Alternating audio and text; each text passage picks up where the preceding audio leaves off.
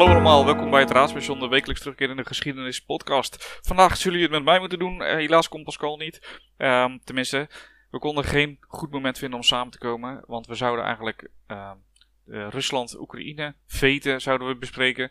Nou, dat gaat hem niet worden, want we hadden conflicterende agenda's om het zo maar even te noemen. We konden geen goed moment vinden om eh, samen te komen. Maakt eh, de podcast niet minder leuk. Ik heb een aantal leuke onderwerpen, namelijk de HEF in Rotterdam.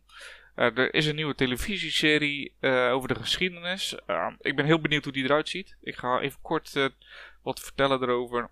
wat je misschien wel of niet kunt verwachten. En als laatste ga ik een leuk verhaal of anekdote vertellen over de nachtwacht. Dus, laten we gauw gaan beginnen.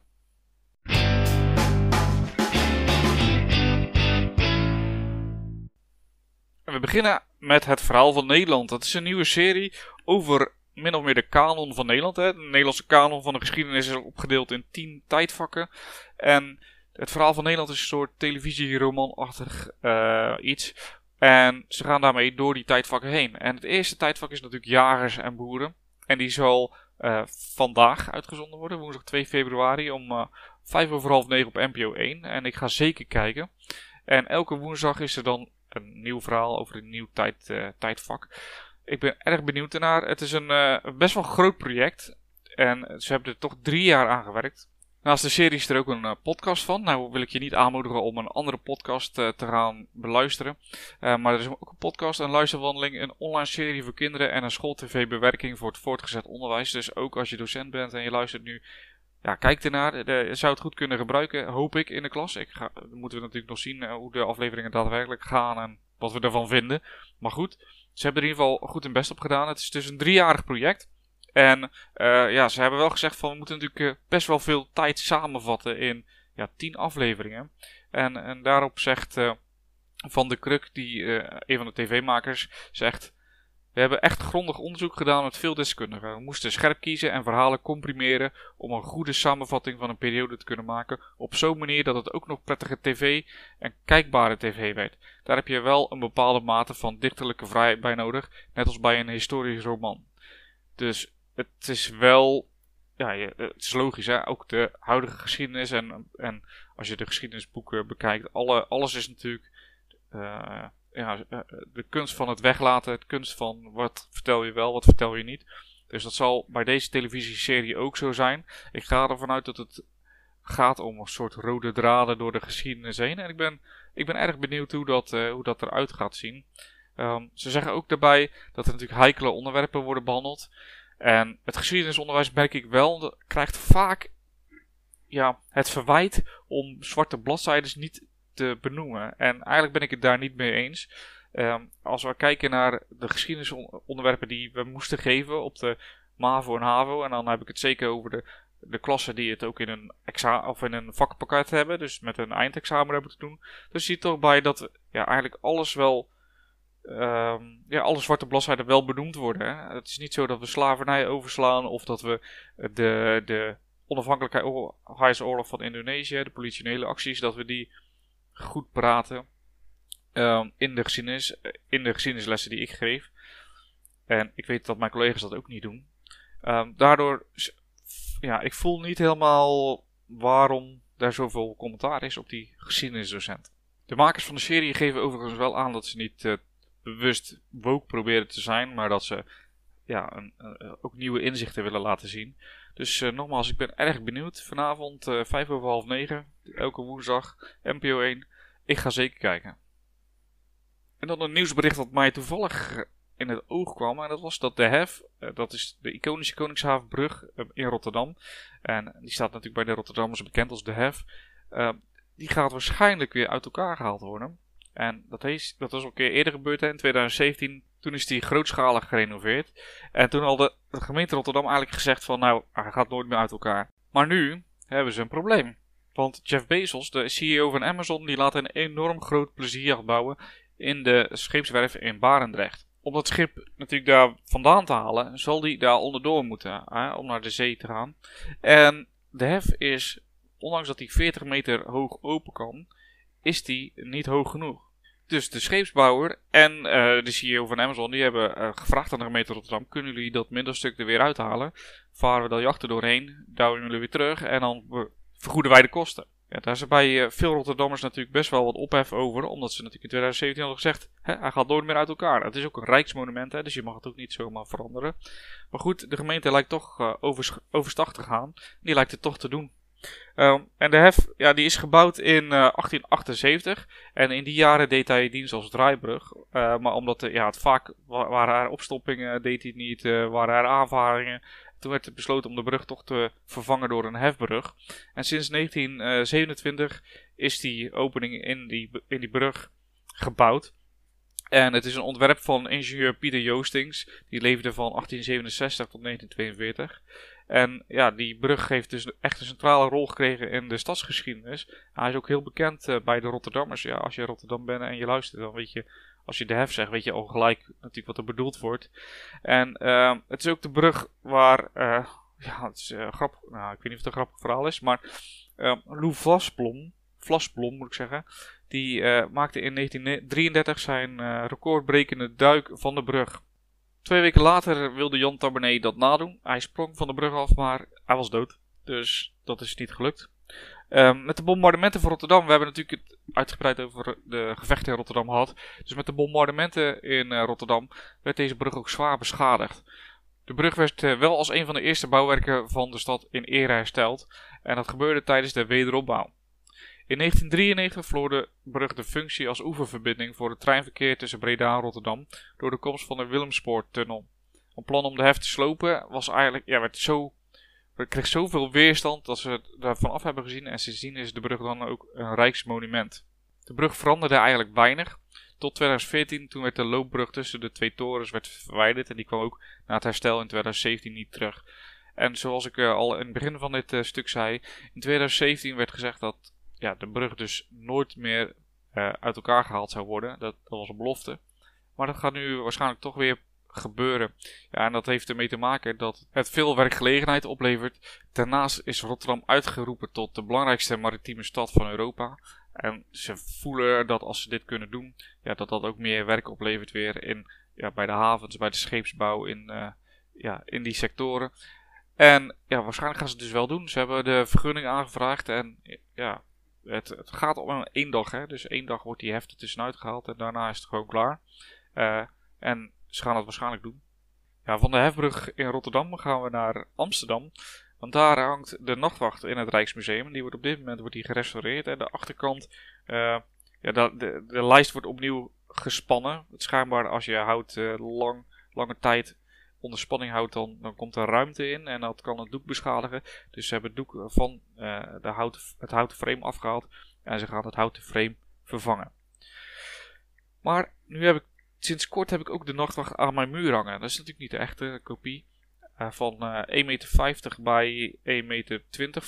Dus best wel groot. En ik ben een beetje in gaan verdiepen van hoe ging dat nou? Hoe is dat nou? Wat is nou, wat is nou geschilderd? Wat is het verhaal erachter? En het verhaal daarachter is dat de twee mannen die zo prominent aan de voorkant staan, waren lid van de schutterij van Amsterdam. En zij wilden een schilderij. En dat was heel gewoon dat de schutterijen zichzelf lieten schilderen.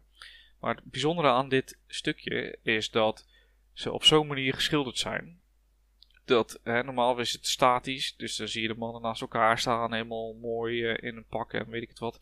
Maar uh, Rembrandt wilde dat niet. Hij zei: Nee, ik heb, ik heb daar gewoon geen zin in. Ik, ik ga niet weer zo'n statige soortje mannen bij elkaar schilderen. Dat wil ik niet. Maar de mannen wilden per se dat Rembrandt het deed. En die was ja, uh, kut, we moeten dat toch wel. Uh, hoe gaan we dat doen? Weet je? Dus die zei tegen Rembrandt: Weet je, schilder het op jouw manier. Doe het hoe jij het wil. Je hebt een vrije hand. Je mag doen wat je wil. Als je ons er maar opzet. Ja, goed, Rembrandt. Die dacht van: Oké, dat, dat doe ik wel. Hij had er niet heel veel zin in. Hij uh, ja, had gewoon geen zin om mannen te schilderen. Hij wilde eigenlijk liever iets anders schilderen. Maar het, leverde hem wel veel geld op. Hè? Alle mannen die erop staan, die moesten 100 gulden betalen. Nou, als je dat omrekent naar euro's nu, dan... Ja, ik weet niet precies wat, natuurlijk wat de, wat de verhouding is. Maar je kan je voorstellen, in die tijd 100 gulden was heel veel geld. Dus Rembrandt ging schilderen. En op een gegeven moment zit hij een beetje vast. Hij is aan het schilderen en hij heeft geen totaal geen inspiratie meer. Hij weet niet hoe. Ja, goed, hij weet het niet. hij denkt van, nou, ik ga, even, ik ga even een rondje lopen. En hij ging samen met zijn vrouw ging hij door, uh, door de straten, liep hij. En hij zag daar een meisje spelen. En het licht viel op dat meisje. En hij keek naar het meisje en hij zei zijn vrouw... Ik heb eigenlijk helemaal geen zin om, om van die statische mannen te tekenen. Ik zou haar gewoon willen schilderen. Kijken hoe mooi ze eruit ziet. Nou, zijn vrouw zei tegen hem, ja, dat is, uh, dat is onze achterbuurmeisje, die, die, timmert niet hoog aan de weg. Nou, zei Rembrandt, ik, ik schilder liever haar honderd keer, dan dat ik die mannen van, van de schutterij moet schilderen, die statische mannen. Bah, ik heb er helemaal geen zin in. En vervolgens uh, liep die, ging hij weer terug, het, wandelingetje was klaar, hij ging terug en hij ging schilderen. En toen heeft hij dat meisje heeft hij in het schilderij verwerkt. En je ziet ook, in het schilderij zie je ook dat meisje nog staan. Echt een vreemde eend in, eend in de bijt. En je ziet haar staan met het licht erop. En dat was hoe Rembrandt eigenlijk haar zag spelen in, in het licht. En haar vader is de trommelaar die aan de rechterkant van het schilderij staat. Dus hij heeft zowel het meisje als haar vader heeft hij in het schilderij verwerkt. En nu, nu is het verhaal, en ik weet natuurlijk niet of het waar is, maar dat het schilderij, hè, de mannen die kregen het schilderij en die keken ernaar en dachten, wat is dit in vredesnaam? Wat, wat, hoe heeft hij ons in vredesnaam geschilderd? Maar ja, hè, Rembrandt heeft het geschilderd, er is allemaal 100 gulden neergeteld, dus nou goed, oké, weet je, uh, we staan er in ieder geval allemaal op. En uh, die nam het schilderij mee. En toen ze buiten liepen, zag het meisje, die zag zichzelf op dat schilderij staan. En die zei, hé, hey, dat, ben ik. Maar het verhaal is dus dat, dat die mannen een beetje moesten lachen en, zij, uh, en haar niet geloofden. maar zo is dat meisje dus op dat schilderij gekomen. Ja, en voordat de nachtwacht in het Rijksmuseum terechtkwam, hing het schilderij in een grote feestzaal van de kloveniersdoelen. En dat was een gebouw van de schutterij in Amsterdam. Hè? Want het, zoals ik al zei, het, waren, het was de schutterij die was afgebeeld. En in 1715 verhuisde het schilderij naar het paleis op de Dam. De nachtwacht die was groter dan de plaats waar die opgehangen moest worden. En dat was een probleem. Maar dat hadden ze simpel opgelost. Ze hebben delen van het doek hebben ze uh, ja, eraf gesneden. Aan de bovenkant en aan de zijkant is dus een deel van het schilderij afgehaald. Waardoor die nu dus kleiner is dan dat hij oorspronkelijk was. Twee schutters staan daarom ook niet meer op de nachtwacht. Later verhuisde het schilderij naar het Trippenhuis, een grachtenpand waar de voorloper van het huidige Rijksmuseum gevestigd was. En in 1885 kwam die dan uiteindelijk terecht in het Rijksmuseum. Hij hangt daar dus ook al sinds de oprichting. In die periode is het schilderij drie keer aangevallen, twee keer met een mes en ook nog eens met zoutzuur. Het schilderij is opgerold en verplaatst tussen verschillende veilige locaties in Nederland om in 1942 te eindigen in een mergelgrot in Sint-Petersburg in Limburg, zodat het geen deel van Hitlers kunstcollectie zou worden. En in 1945 kwam de nachtwacht persschip, eh, terug in Amsterdam en de toenmalige directeur van het Rijksmuseum, Arthur van Schendel, was heel blij om het uh, schilderij uh, terug te zien en dat resulteerde erin dat hij niet alleen figuurlijk, maar ook letterlijk ja, viel. dus ja, zoals ik al zei, uh, nu wordt hij dus gerestaureerd. En ik hoop dat hij binnenkort helemaal goed weer terughangt in het Rijksmuseum. En mocht je hem daar niet meer kunnen bewonderen, dan kan je altijd nog naar mij komen. Ik heb hem ook aan de buurt. Ja, dat was het alweer voor deze week. Ja, het is een korte aflevering geworden. Maar goed, soms kan kort ook interessant zijn, hoop ik maar. Mochten jullie nog vragen of opmerkingen hebben, stuur ze dan naar geschiedenis.paulushistoricus.nl En dan ga ik daarop reageren. Uiteraard kun je me ook vinden op de social media kanalen. Op YouTube. Vergeet je niet te abonneren. En mocht je niks te doen hebben met een familiefeestje of je denkt s'avonds, nou wat moet ik nou eens doen? Ik heb een pubquiz gemaakt op, de, op mijn YouTube kanaal. De grote geschiedenis pubquiz die op 6 thema's door de geschiedenis heen gaan. En dat kan je daar natuurlijk altijd doen. En als je die gedaan hebt, zet dan het aantal punten wat je behaald hebt in de comments. Vind ik super leuk. Ik ben erg nieuwsgierig naar hoe je het vond. Of het een leuke pubquiz vond.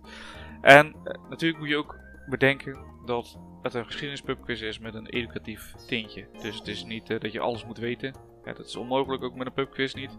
Dus uh, hopelijk leer je er ook wat van. En ik ben ook van plan om nog nieuwe te maken. Maar goed, dat uh, komt nog wel. Het is best wel een tijdsinvestering. Dus uh, nogmaals hartstikke bedankt voor het luisteren. Ik hoop dat jullie het interessant vonden. En ik uh, hoor jullie graag volgende week weer terug. En dan hoop ik dat Pascal erbij is. En dan gaan we het over Rusland hebben. En de geschiedenis tussen Rusland en Oekraïne en het conflict en wat daar nu dreigt uit te komen. Dus tot volgende week.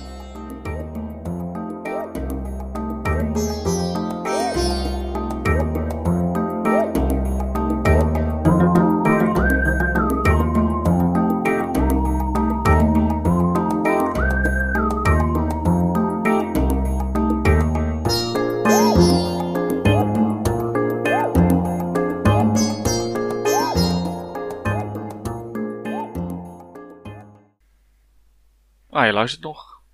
Leuk. Na de outro. Outro is afgelopen en dan luister je nog. Superleuk. Ik ben echt... Toen ik dit begon samen met uh, Donnie, uh, wist ik niet uh, wat voor vogelvlucht het zou nemen. En dat we in, die, dat opzicht zo ja, bekend, bekend is misschien wat overdreven. Ik bedoel, relatief gezien zijn we natuurlijk nog maar heel klein. Maar dat toch zoveel mensen luisteren, daar ben ik echt heel dankbaar voor. Ik wil je dan ook echt bedanken ervoor. Ik vind het wel lastig in mijn eentje nu. Hè. Donnie is er niet meer. Ik heb regelmatig gasten, maar als ik het echt in mijn eentje moet doen, ja, je krijgt geen respons. Hè. Je weet niet of het interessant is, of het hout snijdt wat je zegt, of mensen het leuk vinden. Dus uh, ja, laat het vooral weten. Uh, bedankt voor het luisteren, echt super bedankt. Ik ben echt heel dankbaar daarvoor. En uh, laten we met z'n allen de geschiedenis verspreiden. Tot volgende week.